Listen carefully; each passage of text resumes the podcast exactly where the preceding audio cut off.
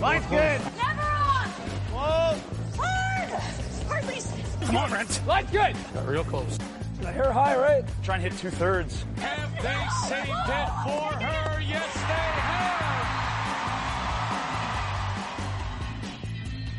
have. Welcome to Game of Stones, everybody. I am Sean Graham. Scott is alongside, as always. Hello, Scott. How are you today? Oh, Sean, I'm I'm good. I'm a little sleepy. A little sleepy. You know, it's been uh, a few days of staying up late to watch some curling, but Yes. uh, no better reason for staying up late, I say. That's true. So we're recording this. The Curling World Cup in Suzhou, China is over.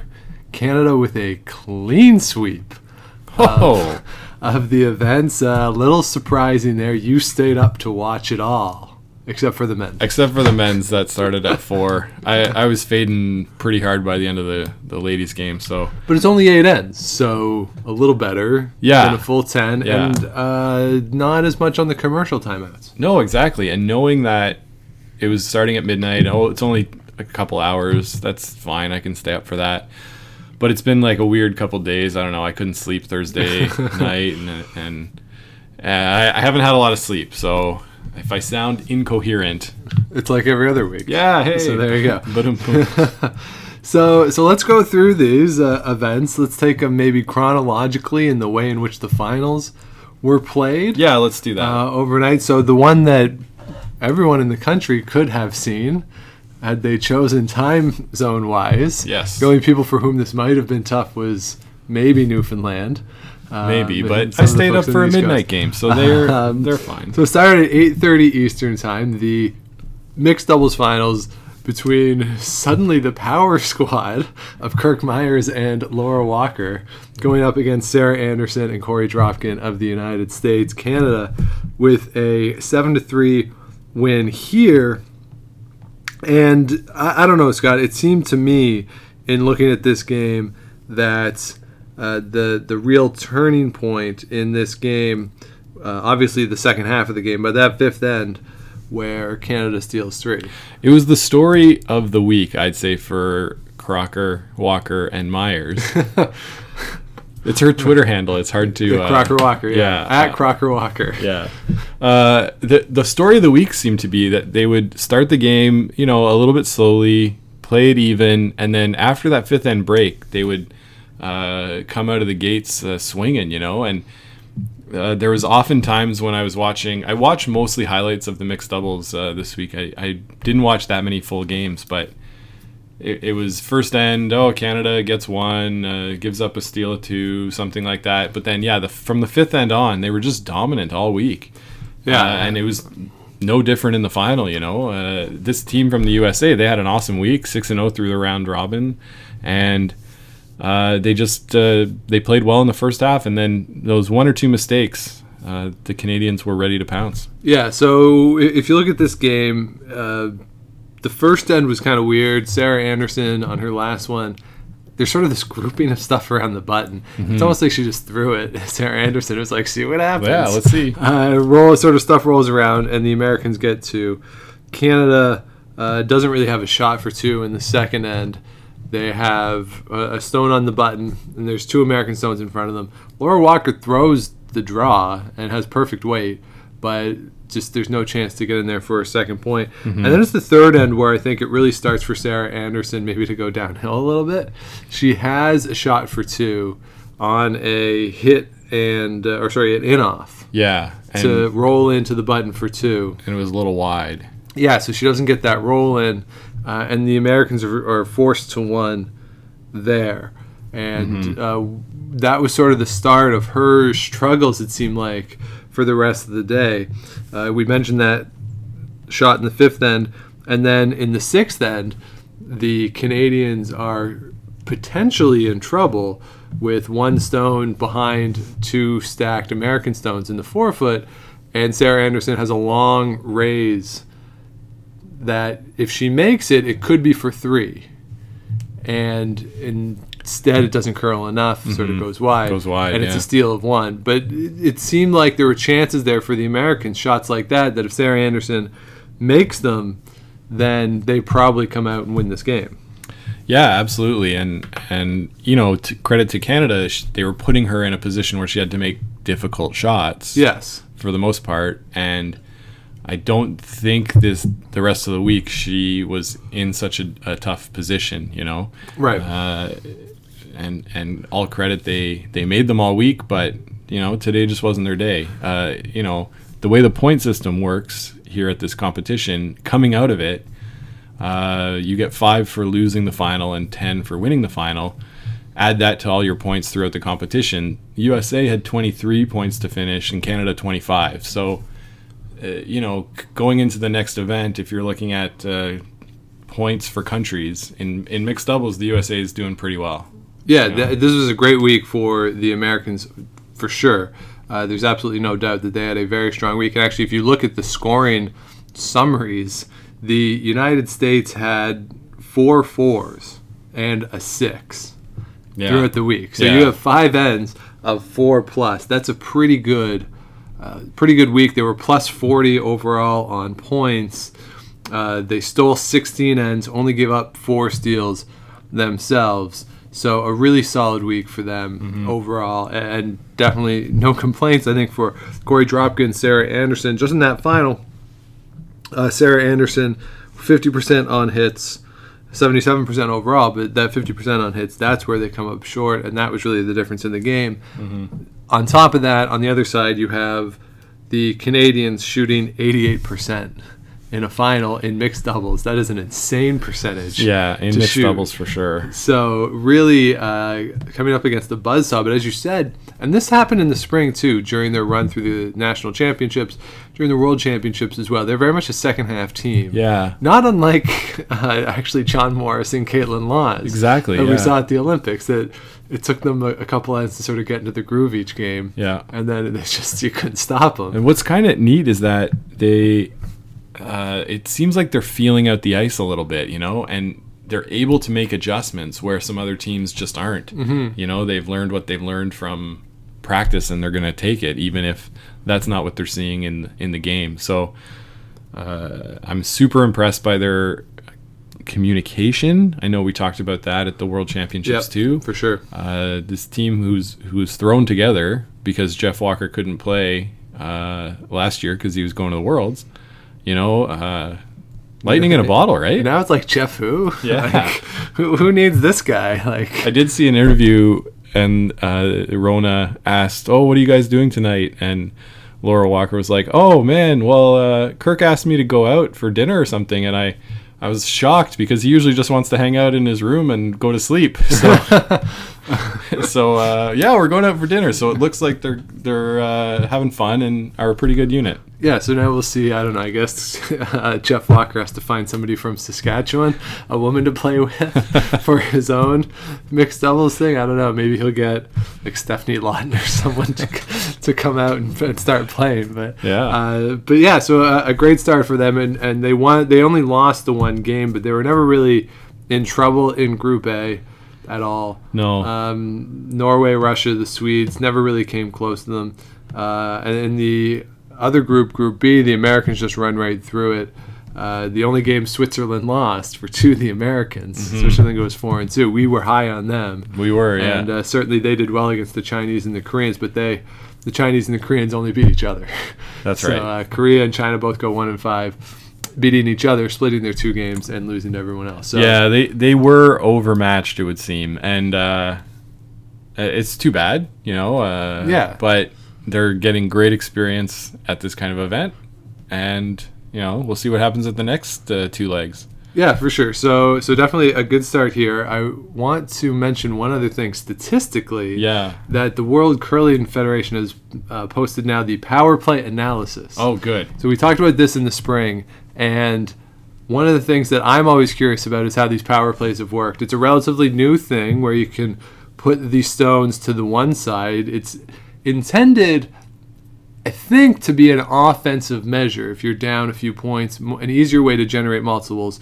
But at the same time, it can be used defensively, get the play Yeah. away from the forefoot. Yeah. And if you're ahead, you're not as likely to give up a steal. So in this power play analysis, overall there were 40 used across all the games. This includes the final. Mm-hmm. So we have 40 used.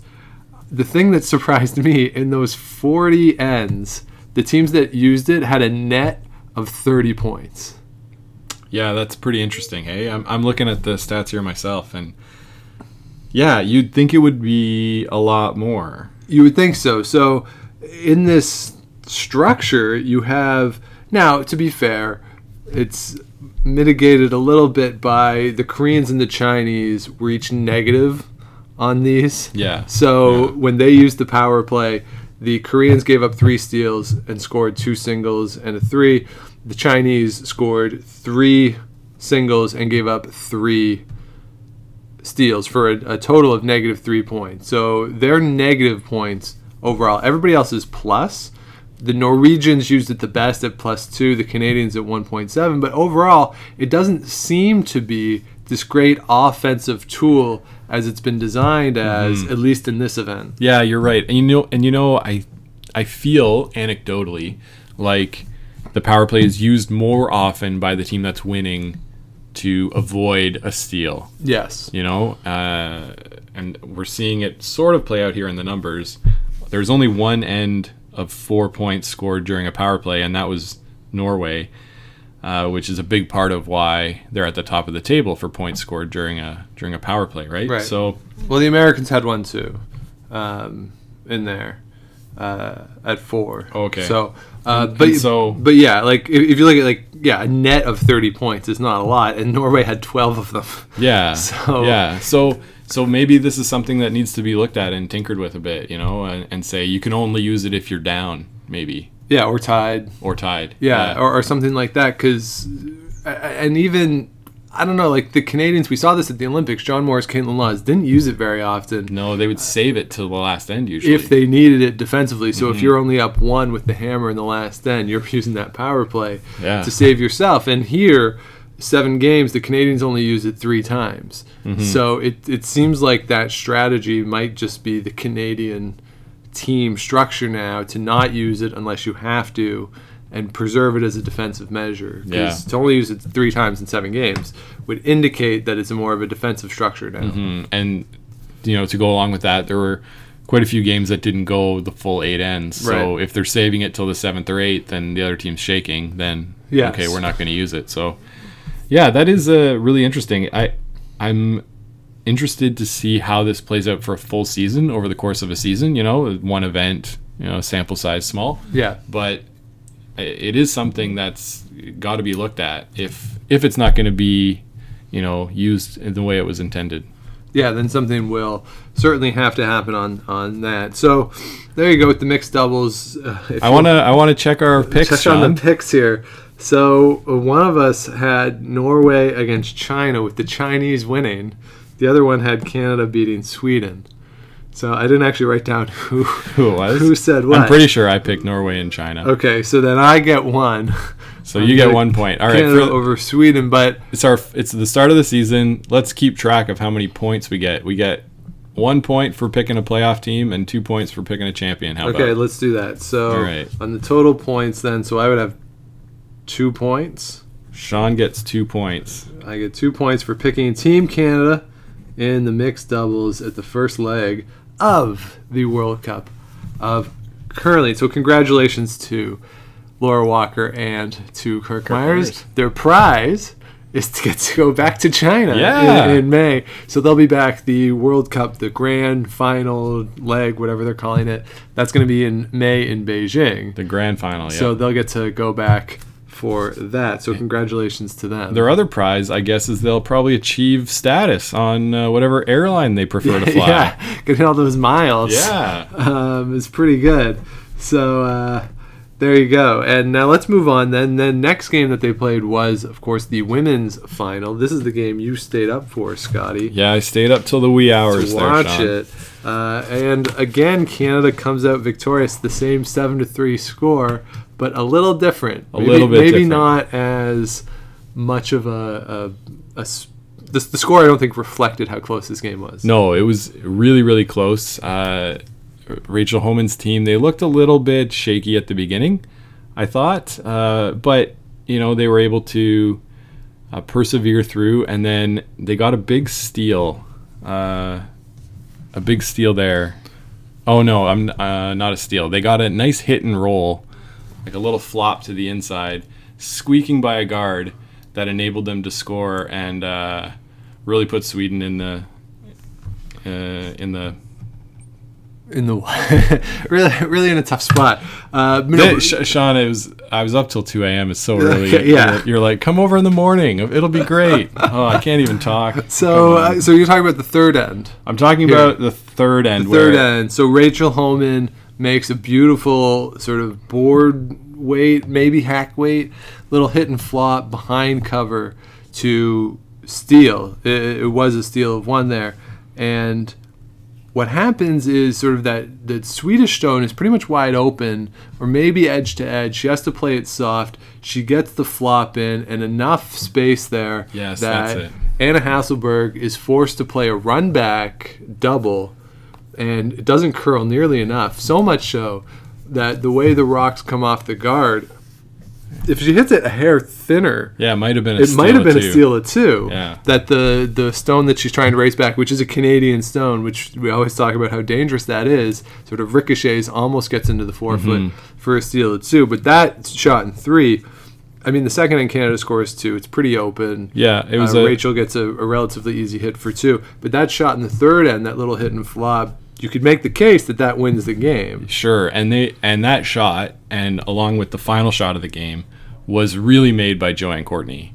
Uh, Hmm. Say what you will about uh, about her throwing, she seems to uh, to get in her head a little bit the last year or so. Uh, I noticed she doesn't seem that confident when she's throwing, but she's still the best, or at least one of the best sweepers in the world. Oh, for sure. And definitely made that shot for Rachel, both in three and the final shot of the game. Yeah, so let's let's go to that then because nothing really honestly happens. Yeah, That- that- trading singles and the then trading singles. Anna Hasselborg tries a split, like it's a takeout split yeah, in the fourth end where she noses the one. So there's there's a Yellowstone just outside the rings, and the Redstone Canadian stone, just top twelve right behind it, and she tries to get the takeout. So she throws control downish type weight, tries to get the raised takeout and get the shooter to roll, roll in, in. for two. She noses it, only gets one. That's a bit of a missed opportunity there.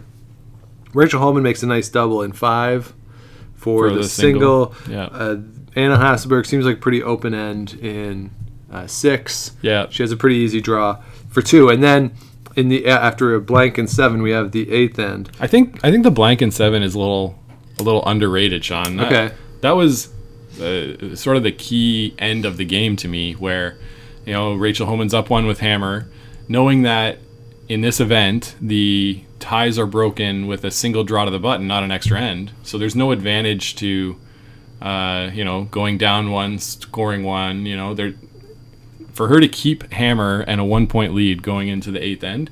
I think that was the, the most important thing they were able to do in the game. Wow. And uh, it started with you know a few missed guards by Sweden, uh, as did the eighth end. Uh, it was a little sloppy play uh, with with the guard placement by the lead Mabergs, and so uh, to me, th- when I was watching the game and I was watching the seventh end, and they were able to get the blank, that was when I thought, oh, Canada's won, won the Okay. game. So more so than maybe even the third end. Do you think the seventh end? I think so. turning point. Yeah, because in the third end, you know, you still have the the five ends to go, so anything can happen. And Sweden is obviously a great team, but that but getting that blank and keeping the hammer into eight when you're up one, I think to to me, I thought, oh yeah, she's won it. Okay. So we go to that eighth end though. Like you said, it's a little sloppy. Yeah, A lot of stones in play in the eighth. yeah. It was. I guess it was sloppy on both sides, right? Because Mayberg throws like a really high guard. Uh, Weagle tries to tap it and and kind of like taps it straight back, so it's just in the in the house or just outside the house, and it's still like a center guard. So it's kind of like they gave Sweden two center guards. Yeah, because then you see, because you see it, uh, sort of in that end. There's this high one that's on the on hog the hog line, line, and that's and it's the Weagle Stone. Yeah. and it was in a position where it's probably not going to get in the way of a draw. It's probably close enough to the center line there, but could easily get in the way of hits. Yeah, and we saw it almost did, you know, Yeah. uh, a couple times in that end. So, yeah, and then so the peels were made really well. Uh, they were able to get the rocks far enough off the center line, and Sweden just sort of had to go and go hard and wasn't able to get the finish. And as I mentioned earlier, on that last stone that Rachel threw to to win the game was basically a, a board weight takeout. And uh, listening to them after the game, you know, Nolan Thiessen was there coaching this week, and he came down and he said, "I thought it was on the guard." Like I, I thought it was gone, and Right.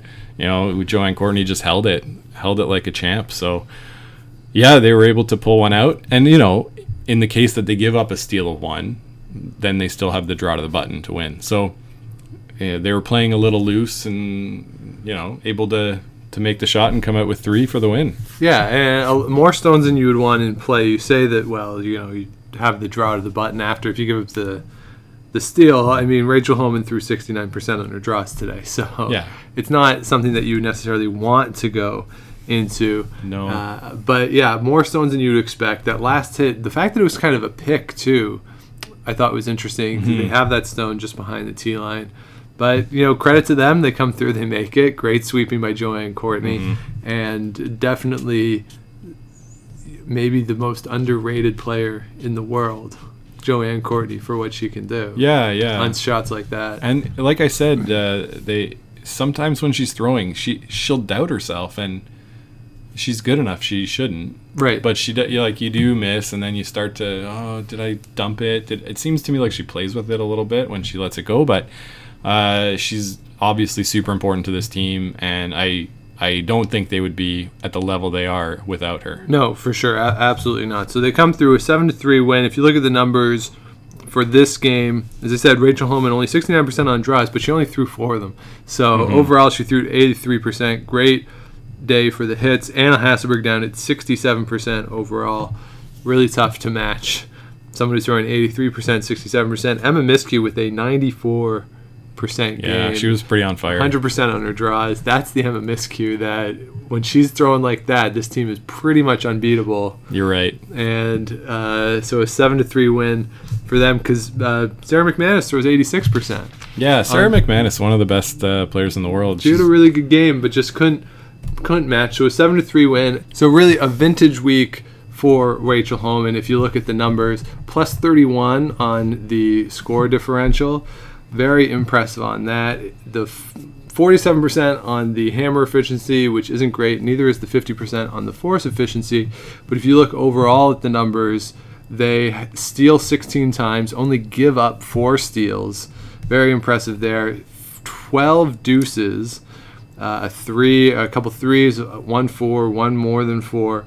Uh, so very impressive there. They gave up one three, nothing more than a 3 So overall, you're looking at a plus 31 for the week. So the numbers in terms of the scoring is very uh, efficient, with the possible exception that you might want that last stone efficient to be efficiency to be a hair higher, uh, and the force efficiency maybe too. But The the force efficiency is the one that I think uh, would trouble them, but Yeah. you know, uh, not much is troubling them. They're going home uh, champions this week. That Right. I I didn't understand. Now this is a game I didn't watch because uh, I was uh, asleep. But they lost. Uh, they lost to Korea. Their only loss of Right. the week was to this young Korean team, and that was Korea's only win yeah, if I'm not mistaken. Uh, I saw an interview with the Korean skip uh, saying, "Oh, Rachel Homan's team is like our idols, and to play against them the first time, you know, we were really nervous, but then to come back the second game against them and and beat them, I I was Right. shocked to wake up and see that. And so, do you think that was maybe a little bit of taking the foot off the gas because it did put Canada in a position where they needed to beat the U.S. in their final game? Yeah, maybe we've seen Rachel Homan's team do that before. It could also be a situation where we've all, as we've also seen that the ice they couldn't figure out the ice Mm-hmm. that day. We'll talk about it when we get to the men, but Peter de Cruz's team was pretty vocal this week Yeah. Mm-hmm. uh, about the ice conditions over there. So it, it could have been a situation where they just they they just couldn't get the ice that day. I thought I heard Rachel Homan say something about her her knee being sore, her leg being sore. So, Oh, yeah. uh, you know that could be just uh, me speculating something I heard on mic. But um, you know, maybe you know, first event of the year, you've played four games already. Mm-hmm. Oh boy, it's it's tough, right? It is, uh, but what's I, I mean, if you look at it too, I mean, the first time they played, Canada won twelve to nothing. Yeah, yeah. So- it was a beatdown. It was really uh, like just sort of a complete blowout, and then you're right, they come back and uh, lose to the Korean team in the draw on uh, the draw 13 uh, at noon on the 15th uh, in, in China. Yeah, they lose that game eight to two. Yeah, a little surprising. It was, uh, and it was on the same sheet too that they beat them That they beat them twelve nothing. 12 to nothing. So uh, a little surprising there, yeah. But we've seen the Homan team sort of relax, Have a little at- at mental times. mental vacation. Yeah, in the middle of an event, and it, it could just be. I mean, the Korean teams. uh, Obviously, this isn't the team we saw at the Olympics, but I mean, Korean curling is pretty good, and you just beat them 12 to nothing. I could see sort of being like, all right, we got this, and the Yeah. Koreans. Uh, not wanting that to happen again. No, that's true. So it could just be, you know, they, they come out, they're zoned in, ready to play their best game. Canada's maybe a little relaxed, and all of a sudden you're down, and there That's- you go. It's eight to two. It's like the uh, the thing in in sports. Uh, you know, you win the championship, then everyone's chasing you for the next time, right? So Right. uh, they bring their best game against you. If you're the Super Bowl champion, everybody's going to give you their best. It's not uh, a case of taking a game off like you could if you were playing, say, the Buffalo Bills. uh, but uh, but yeah, and Circle the wagons. Real quick, let's touch on the American team there. Uh, uh, Nina Roth, like I said, uh, had to beat Rachel Homan in her last game in order to tie and have a, a draw shootout to uh, to make the final. Uh, wasn't able to do it, and it seemed to me like Nina Roth had a couple chances this week to make big draws, and came up heavy uh, each time. So. Uh, whether her sweepers weren't giving her the same info, she was getting tricked by certain paths. I don't know, but both the games they lost to the Canadians, that's what happened. Uh, there were big steals by Team Canada that sort of put the game out of reach. Yeah, so if you look here at this, that, that game that you're talking about, that last game against Team Canada, uh, Nina Roth gets a deuce in third to go up 2 one Rachel Homan gets it right back, and then steals of 2 2 1. Yeah. So 5 nothing in the second half of the game. Nina Roth throws 50% on her takeouts in that game. Yeah, a, a real struggle for her. And let's be honest, though, something we've seen out of Nina Roth before. Right, and and yeah, I I mean they handled se- seemingly everybody else they handled.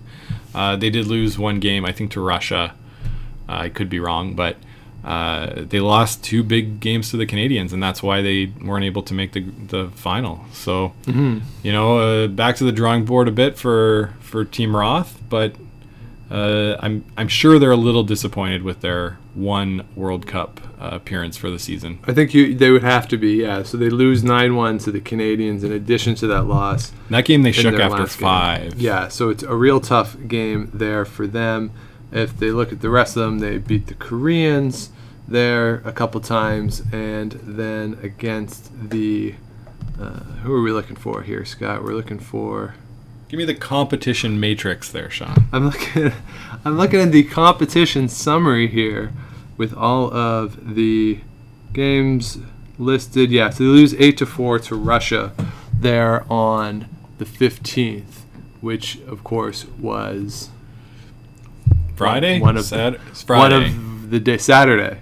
Friday for us. Friday for us, Saturday for them. So they had a tough Saturday. They lose their the two games on Saturday. So tough, yeah, a tough finish there for Nina Roth to finish third in the pool, uh, or tied for second in the pool. They have her listed here third. Yeah, I think they lost on at the tiebreak, whatever that was. So Yeah, yeah, a, a tough week, but uh, you know, congratulations to Team Canada, and let's let's uh, go over our picks. yeah. So if we go back to the picks, we this is a bloodbath this time uh, on the women's side.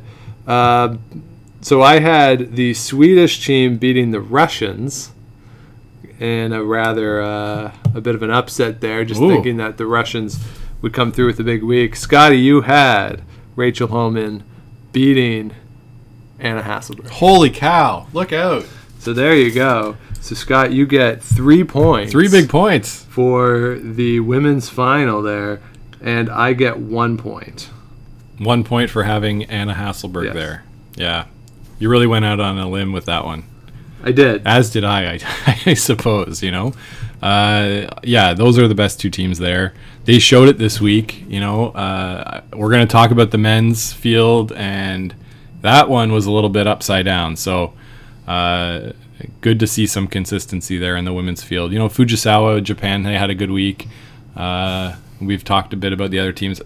You know, Anna Sidorova coming back uh, into the into the limelight. She hasn't been gone, but you know, uh, getting back into the swing of big games. So uh, it was a fun women's event, but let's talk about the men's event. Yeah, so we move on to the men's event. This one, uh, a lot more to talk about, I think, in the men's event. Maybe not even for who was there, as for who wasn't there. But let's talk about the game itself, the the final. Uh, Canada, Kevin Koe going up. Uh, a bit of a surprise. Uh, Team Norway making it to the final. Team Walstad uh, with a really good week for them, getting through to the final with a five and one record. Yeah, they had an amazing week, and they're the kind of team that is definitely capable of it. Uh, it's just we've seen Thomas Ulsrud come out of Norway for so long that not a lot of people are familiar. But a couple years ago, Steffen Walstad they went to the World Championships uh, for Norway, and they had a great season. So, you know, they're obviously a very good team, and they showed it this week. They really came to play and uh, and make a name for themselves. They, they really did. So if we look at this final, though, uh, um, six to five, Canada wins. Wasn't really that close, though. I didn't even if- know it was six to five. I, Yeah. I watched the highlights this morning, and if you told me that, I would have said, "Really?" Yes. Because they they seem to just take control early. Yes. Uh, they got a big three in the second end. Yep. Is it? And they were just in control from there. Uh, Walstad was chasing the whole game.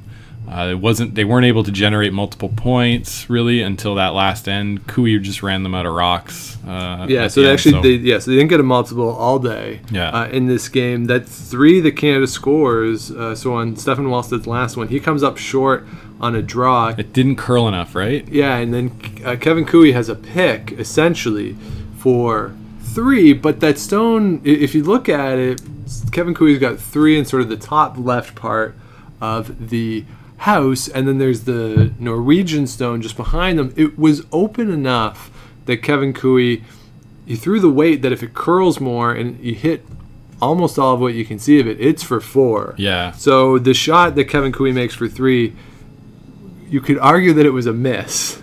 I, I mean, they get three out of it, yeah. but it was a shot for four. And then in the third end, uh, Steffen Walstad has to draw the button against two. Kevin Koe was a little heavy on his last one, gives him the button. Kevin Koe's two feet higher. Walstad might not have a shot. No, and that could be a steal at two if he's Yeah. two feet higher, right? Exactly. So, but he makes it. All credit to him. Uh, and then in the fifth, he has to hit against four Canadian stones for Mm-hmm. his single there. Uh, in the sixth, it seemed like that was the end where the Norwegians have put the most pressure on Kevin Koe. Kevin Koe has to make a tap on a stone top 12 foot, Yeah. pretty much at the center line, back in, almost over curls. Yeah. A good job there by Flasch to hold it, and then Hebert to sweep it once it's been tapped. Yeah, they made it by probably two, three inches. Yeah, didn't know? make that shot by a lot there. So uh, a good good recovery there. And then in the seventh, Kevin Koe in Canada completely in control there, forcing Steffen Walstad again to draw against two. And then in the eighth end, it's a steal, but that's because uh, it was wide open. Yeah, wide Kevin open Koe had a wide open hit, and he just hit and rolled out.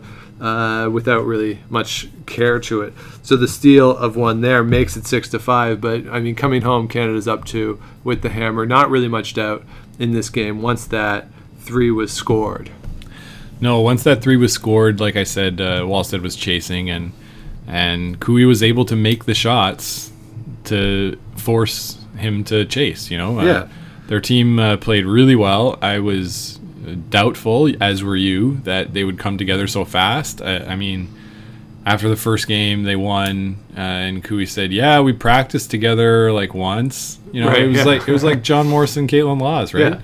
Yeah, I Uh, look. I look forward now to the Steve Simmons article talking about how this event is a joke too, and it shouldn't count because if these teams can just come together without playing together, then clearly it doesn't count. Clearly, get, it doesn't get rid count. of it. Yeah. yeah, yeah. Oh man, Steve Simmons. Uh, uh, so, yeah. That, I mean, maybe this is the move, Sean. maybe we just shouldn't practice together. And you just go out and you play. Yeah. it's just that easy. It's, it's that easy yeah. for these No, to be Canadian to be fair, it's not like these guys don't know each other's releases and throws. I mean, they've played each other enough on Yes, tour. yes. Uh, they, they've seen each other. They know what it's all about. So it's it's not surprising that they had a good week.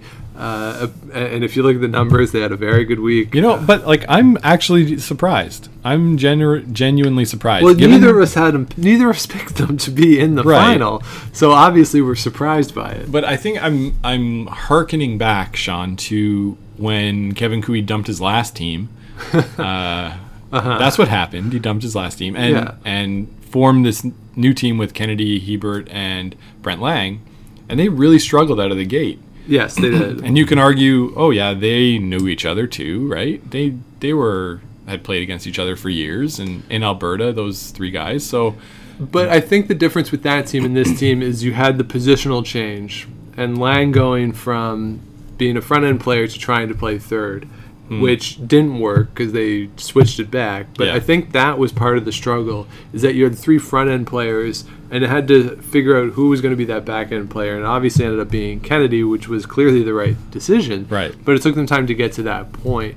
Whereas here you have Brendan Neufeld, um, as we learned his name, uh, coming in. He's been a third for a long time, and he's been a third with this skip, who at least personality-wise on the ice does not seem that dissimilar to Kevin Koe.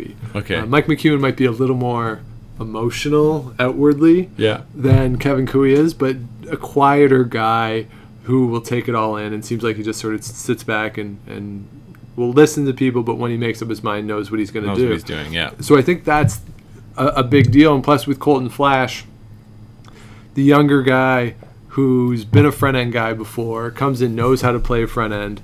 I think just in terms of people finding their positions and knowing what to do, it's a bit of an easier transition than what we had four years ago for Kevin Koe. yeah, you're right about that. It's it's sort of for me personalities. You know, anytime you get new personalities coming together, it's gonna be different. So uh, in that respect, I am surprised that they were able to do so well. But but Sean, the biggest news coming out of this men's draw is what happened to uh, Team Viking. Yeah, so Nick Edin, this is definitely the biggest story to come out of this. They had a just a terrible, terrible week. Starting in the first game, losing to the Americans and the Persinger Ruohonen team. A, a bit of a shocker there coming out of the gate. And then it just gets worse. Rasmus Wranå gets hurt. He can't play in either of the games on, I believe it was Thursday, mm-hmm. that he had to sit out and the team is just they just didn't have a chance. So did they play with four, three players? They played with three players Yeah. on Thursday without Rasmus Wranå, which is interesting because everyone always complains now that when people are sweeping, it's only one person sweeping. Right. anyway, Right. but it mattered here, and they they can't pick themselves up off the mat. They end up going three and three for the event, but they were one and two for, through that first, First three, three games, games, and, yeah. and as we'll talk about, that's it. That's you're, it. You're pretty much done at that point. Yeah. And uh, so yeah, so a really tough break for them. Hopefully, Rasmus Wranå is okay Mm-hmm. and is good enough to play next week because they're scheduled for the Elite Ten to play. Right. But that just really sets them off on the wrong foot. Mm-hmm. And uh, yeah, they they took a gut punch in that first game and really couldn't recover through the rest of the week. No, they like you like you say that was a, a real tough start, and I, overall they were minus eight for the week. And Yeah. if you'd told me that, oh, some team is going to be negative points, I think I would have gone all the way up the list Yeah. until I got to Team Sweden. You know, yeah, absolutely. And they're they're yeah like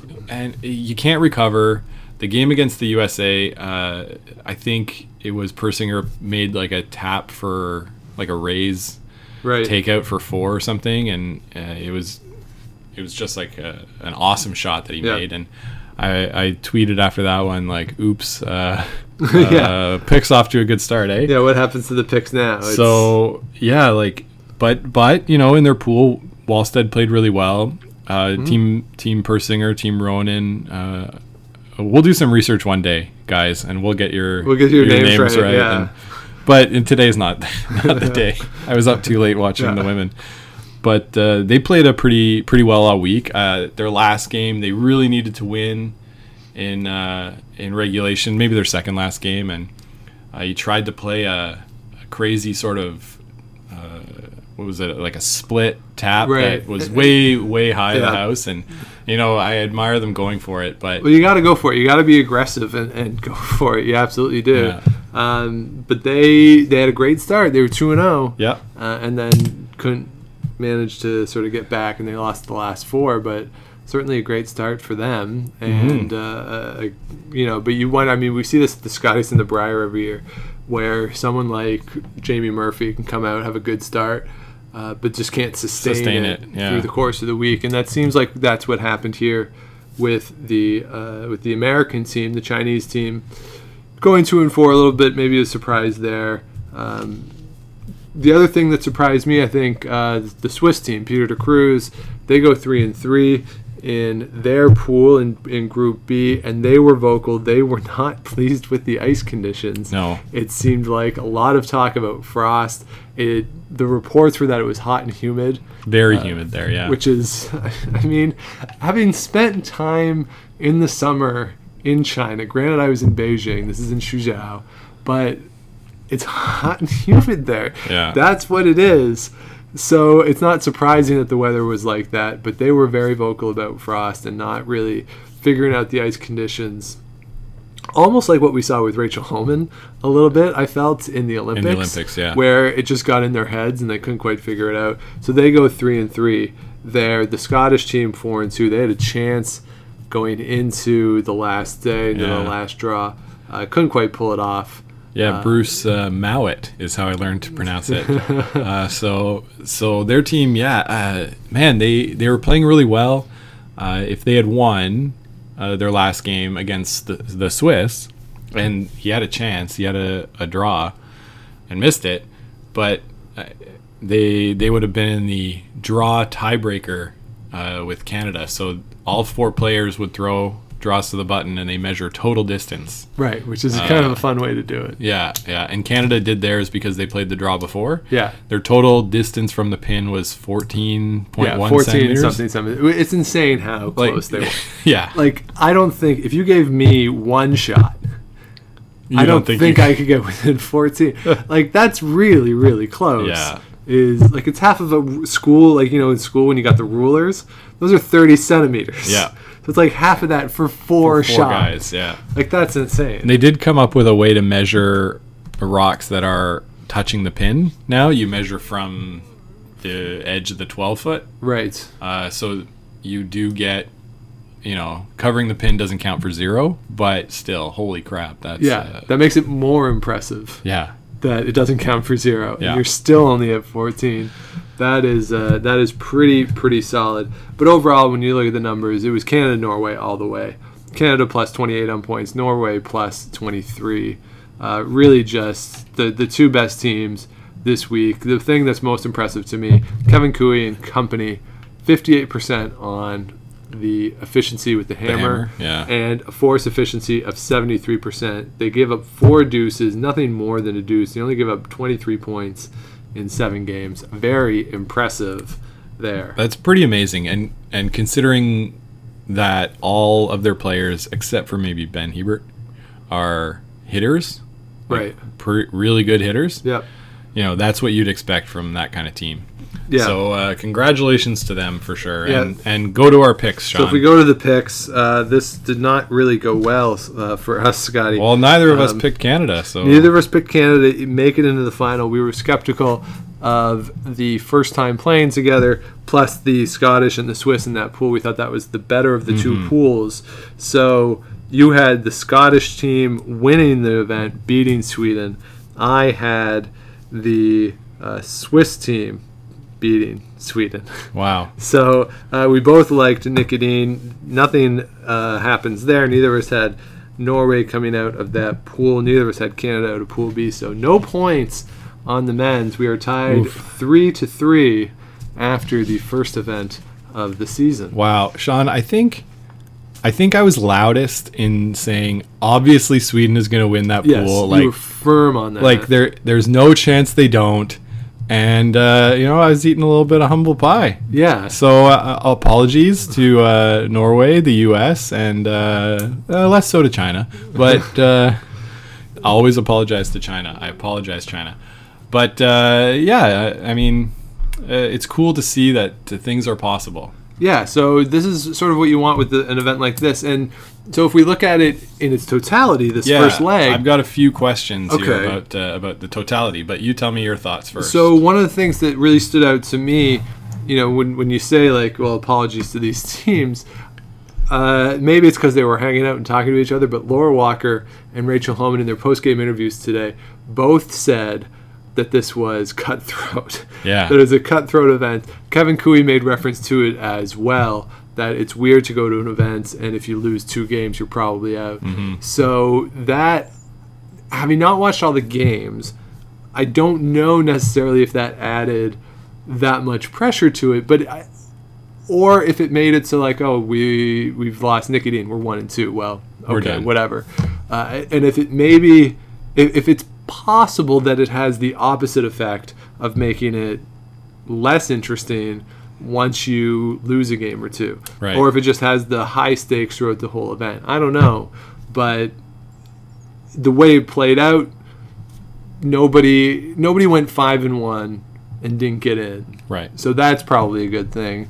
The potential for that, of course, is there. We almost had that with Scotland, but overall, that I'll be curious to see how that plays out in Omaha, uh, which is the next one in December, where the field might be even more wide open.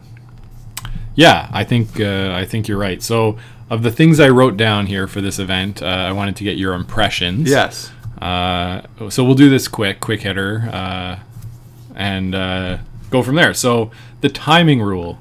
Yeah. What was your impressions of the timing rule? Did it change the play at all? Didn't seem like it changed it at all to me. I know, I think it was Nick Edin and Peter de Cruz did talk about it, that they felt that it was sort of an interesting change mm-hmm. and that they didn't dislike it, but that maybe it did force a little bit change in the pace. Mm-hmm. So I don't think I'm ready to make a determination one way or the other on it. Okay. I like it. I think it's a good first step.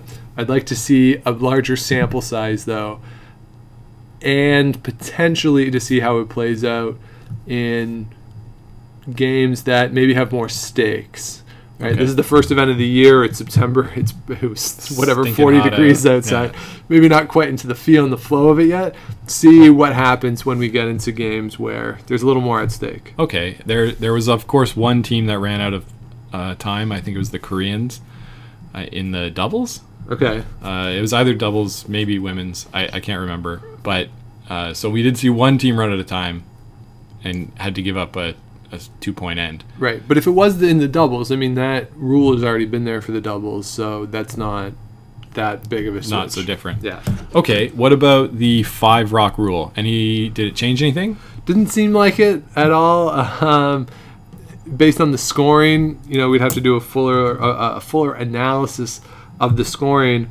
But if you look at it, I mean, singles were still the most prominent scoring. If you look at the men's total overall, you have 262 points scored in this event.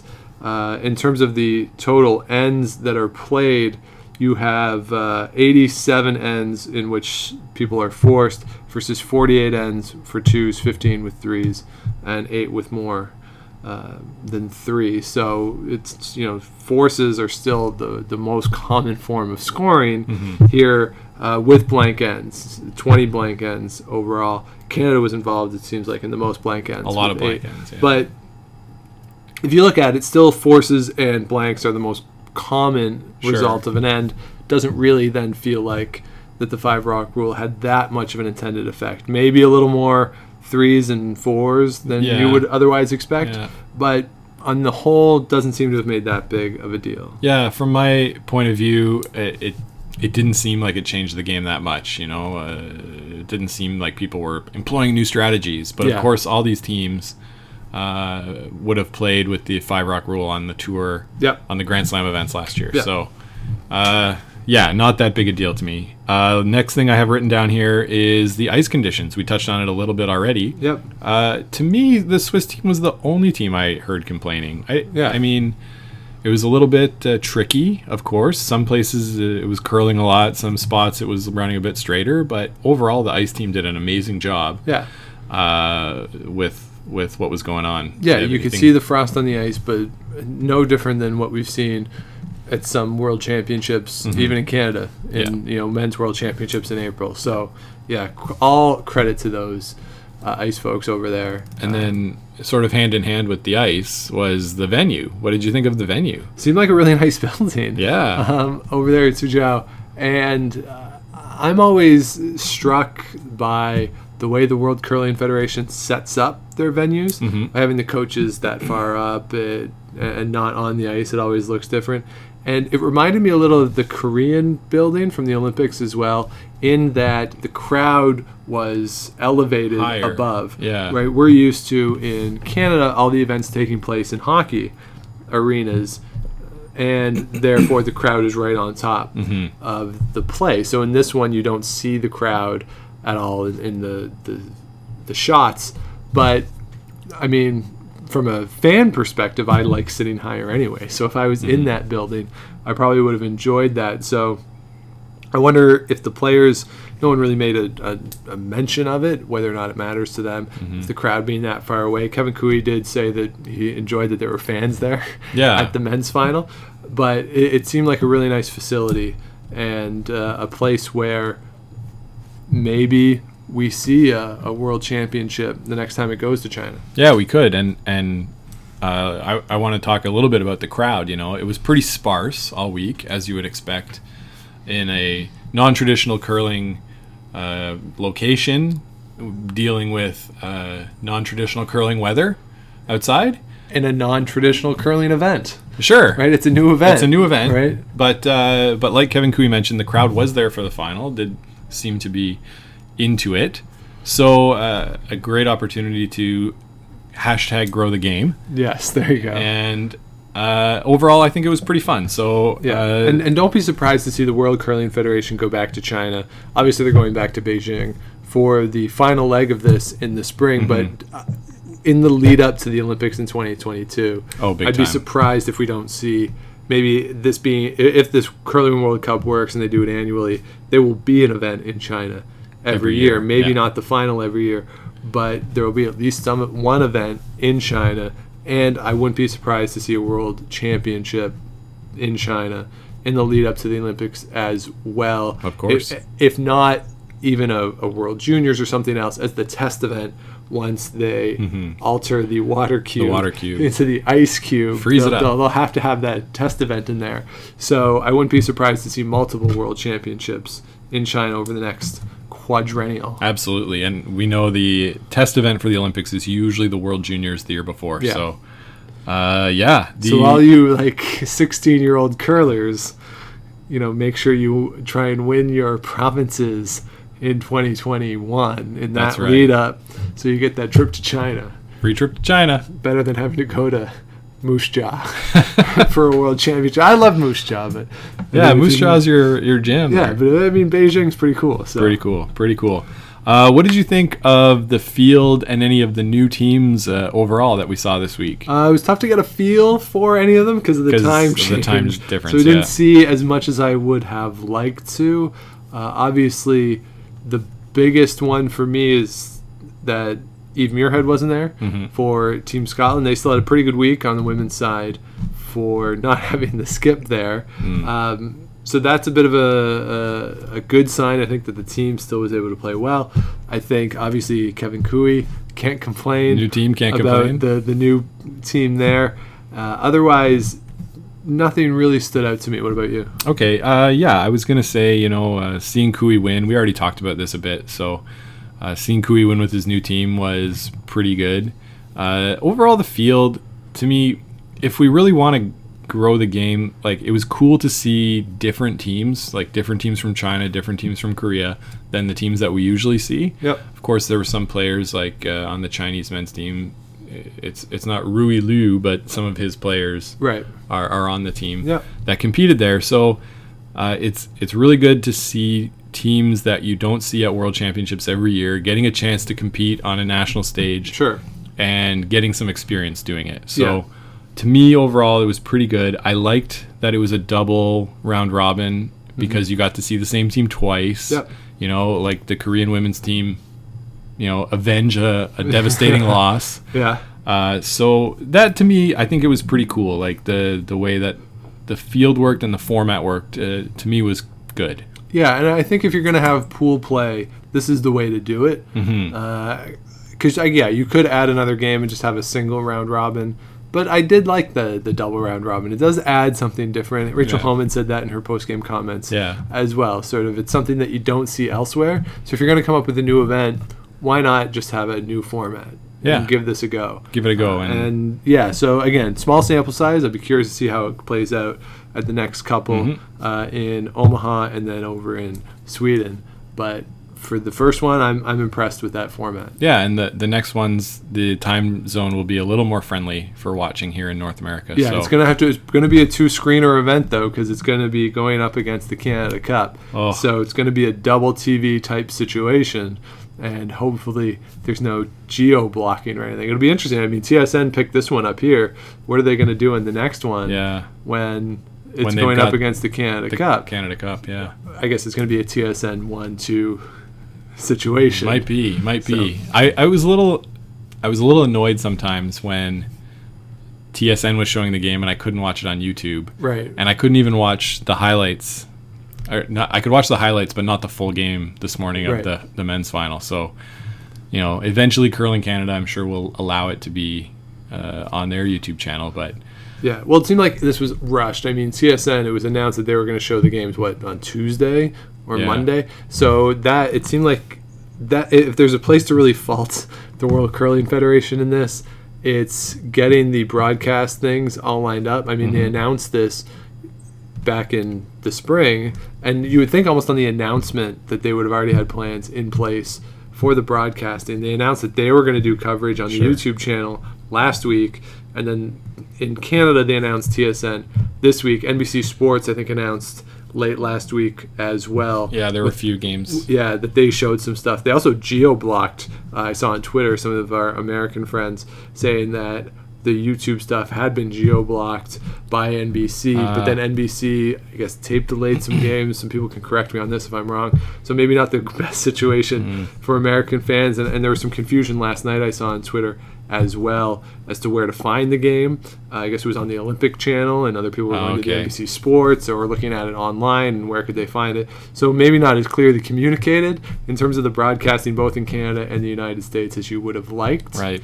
But and and, and if they're not broadcasting, I, I- I'd be curious to see what they did in China because the, the ordinary Chinese citizen can't go on Can't YouTube. go on YouTube, yeah. So how are they broadcasting and how are they communicating to the Chinese fans? Yeah. That I'd be curious to see how that went as as well. Yeah, maybe we'll uh, try to find that out. So, my next thing here, Sean, was broadcast experience. So we- we've talked a little Yes, bit we've about talked it. about that, yeah. Uh, but what did you think of the commentators? We had Rona Howie, uh, Rona, better known as Rona Martin. Yeah, I really like her. I think She's she's really good. Really, really good. Uh, both in the the color position, but also in the post game. Interviewing, yeah. Yeah, she asked really good questions. Uh, the fact that she asks questions is even a step up from what we get in this country sometimes. Uh, but yeah, she, I think she's really good at, at asking questions. Sometimes they're leading, but oftentimes they're they're pretty good. Uh, the fact that they only show the interviews with the winners, I mean, it's easier to interview winners than it is Yeah. to interview the people that lose. But I think she does a, a, a really really good job. And uh, in terms of the play by play, you take it or leave it. Uh, yeah, it's Um, fine. I, I was asking you before, what's the name of the man who does it? Because he says his name at the beginning of the broadcast. Excuse me, but he says it so fast that I can't uh, pick it up. And then Right. they never Chiron it. They never uh, say it again Right, throughout yeah. the whole game. Yeah. Rona doesn't say like, "Oh, so and so, what do you think?" Like, Right. there's none of that. There's yeah. Uh, so if anybody knows, please please Yeah. tell me. Uh, but I think it's great. I think they do a good job. Uh, and to be honest, it's like one of the m- most fun watching experiences. I kind of prefer it uh, Mm. even to Sportsnet. Okay. Uh, TSN is still top of the list, Right. but uh, yeah, it's it's at least on par with the Sportsnet broadcaster. Yeah, and I think the World Curling Federation has improved in the production value as well. Yeah. Right. What we I remember as a kid and even ten years ago watching international world championships where the TSN crew wasn't there. Just the camera angles were weird. Yeah. Uh, they would go not from the overhead all the time. They still do it a little bit where you somebody throws a shot and then it's like a shot of a sh- or a shot of the skip's face and you're like, well, what? Yeah. okay. Right.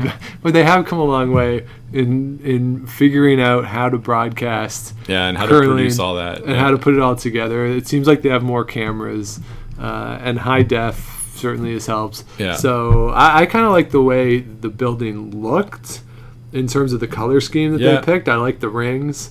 Uh, I like the scoreboards and all that. I thought it looked really slick. Mm-hmm. Yeah. So a really good job by the World Curling Federation and the the broadcast side of it. I thought. I think so too. And and so my last the last uh, question, comment, uh, talking point, whatever, is uh, the players' reactions throughout Yes. the week. So I watched uh, all these finals yesterday, and it, nobody seemed very excited when they won. No. You know when the World Championships happened and they throw their brooms in the air Yes. and they were like shaking hands with the other team. Oh, good game, good game. And then we're like, hey, like Yeah. we won. Right on. Yeah. All right. Yeah, I think BJ Neufeld immediately turned to the camera and was like, "Yeah, hey everybody, back home." And um, As if it was a round robin. win. yeah, Yeah. yeah, the Homan team sort of hugged. Um, Yeah. Then Muyres and Walker were like, they, they shook hands and we're like, all right, that was nice. So yeah, it makes you question. That's why I wonder too, like with the timing stuff, if there's stakes involved. Just Right. the fact that the reactions were as minimal as they were They're a bit muted, yeah. would would make you wonder uh, what the they think about this whole thing. The do you do you think maybe they're wary of oh, I got to come back to China in May? Maybe it's possible that they're still all jet lagged, Yeah. and the the thought of going back maybe seems like a bit much at this point. But uh, yeah, I don't know, and and maybe it's because the money situation hasn't been fully explained. Maybe that's why, uh, or uh, I, I just don't know. Or you know, first event of the year, right? yeah, it feels like, I mean, we're recording this before the Shorty Jenkins is done, but the Shorty Jenkins is considered a get your legs under you spiel. Right. That's going on concurrently with this World Cup event. And I mean, everyone tries the Shorty Jenkins, but that's sort of the reaction that, that you would have after winning the Shorty Jenkins spiel. So it, it seems like for these teams, it was just a better competition. Shorty Jenkins. Yeah. Uh, so yeah, maybe we'll see something different in Omaha or, or in Sweden when these things ramp up. But as an early season event, the reaction was we just won an early season event. Yeah, yeah, and the the players did talk all week about uh, you know the venue being really nice, the hotel being super super nice, uh, really close uh, by. So you know I think uh, overall the event was a real uh, was really well received by the players Yeah, uh, from what I've seen. So maybe their uh, muted responses a little more to the oh well now, now I got to leave my cushy Could be that, too. five star hotel. You know I've been getting great meals all all week and Yep. oh man now we got to go home. So. Uh, maybe that maybe that's it. But overall impressions of the event, I think we liked it. We're excited to see the next one, and uh, yeah, I think uh, so far so good for the experiment. Are- Absolutely. do you think we'll be uh, trying to get media badges for the next event in Soj- Suzhou? Su- Suzhou, maybe. Hey, Why not? Or, or maybe we could go to Beijing. Now we're confirmed to have three Oh. Canadian teams there. right on. Uh, make a trip over to Beijing. For Beijing that. in May. All right, I'll clear my schedule There there. There's uh, I I did see. I was wondering where Suzhou was, right? Because Yes. it's not a, a city that I think of when I think of China, right. But it's got 10 million people. Small town. Small town. Small town. I, I will say this because so in Xi'an, China, where they Yeah. found the terracotta warriors not that long ago, when I was there, our tour guide said that she had gone to uh, either Beijing or Shanghai, I can't remember, for a short period of time, but moved home to Xi'an, where the population is around eight to ten million people in Yeah. that range, because she liked the small, Small town, town feel. feel of it more. so, you know, I mean, it's all about scale and scope. Yeah, yeah. So 10 million is actually considered a small town in China. and so and so Suzhou is like basically beside Shanghai. Yeah. They're I would call it maybe an exurb Okay. uh, as opposed to a suburb. Right. But it, uh, today on the broadcast, they said it was 100 kilometers from Shanghai, which sounded to me like far, but then I thought about 100 kilometers. It's not that It's far. not that far. On the trains, you could probably commute yeah. because the train system's pretty good there. You got a high speed train too. Yeah. Um, but yeah, so it's outside of Shanghai. Shanghai. It's not. I mean, it's not dissimilar to, say, like what? I mean, it's closer than London is to Toronto. and it's right. it's like closer So- than Montreal and Ottawa even. So Yeah. yeah. Yeah, and so in North American terms, and China, I mean, China's huge, right? Like, Yeah. So I mean, it's it's close. I mean, it's far for Europe, Yes. right? So, uh, but overall, yeah, a, a pretty cool place, and uh, yeah, that part of China. When you think of it, like Shanghai is this very metropolitan, modern city, Mm-hmm. and Beijing is sort of a, a city that's more intermittent. Sort of, there's the modern parts of it, but they've preserved a lot of stuff as well. Right. And sort of Suzhou seems more on that modern side of things. So, Yeah. Absolutely. so yeah, so kudos to the World Curling Federation. Good job by everybody in Suzhou as well. Probably going to get another event based off of this initial one. Yeah. Absolutely. So we end the first leg of the World Cup tied three to three. Scott, we will track this through the season to see who wins our predictions. Yeah. over So the next course of the year. Next event, Elite Ten. The next event is the Elite 10. So we will be back next week to preview the Elite 10. As we said, uh, as we record this, the Shorty Jenkins isn't over. As you listen to it, the Shorty Jenkins will be done. But as we record, a lot of good teams still in play at the Shorty Jenkins. Uh, Mary-Anne Arsenault is still in play. Terrence Oney's still in play.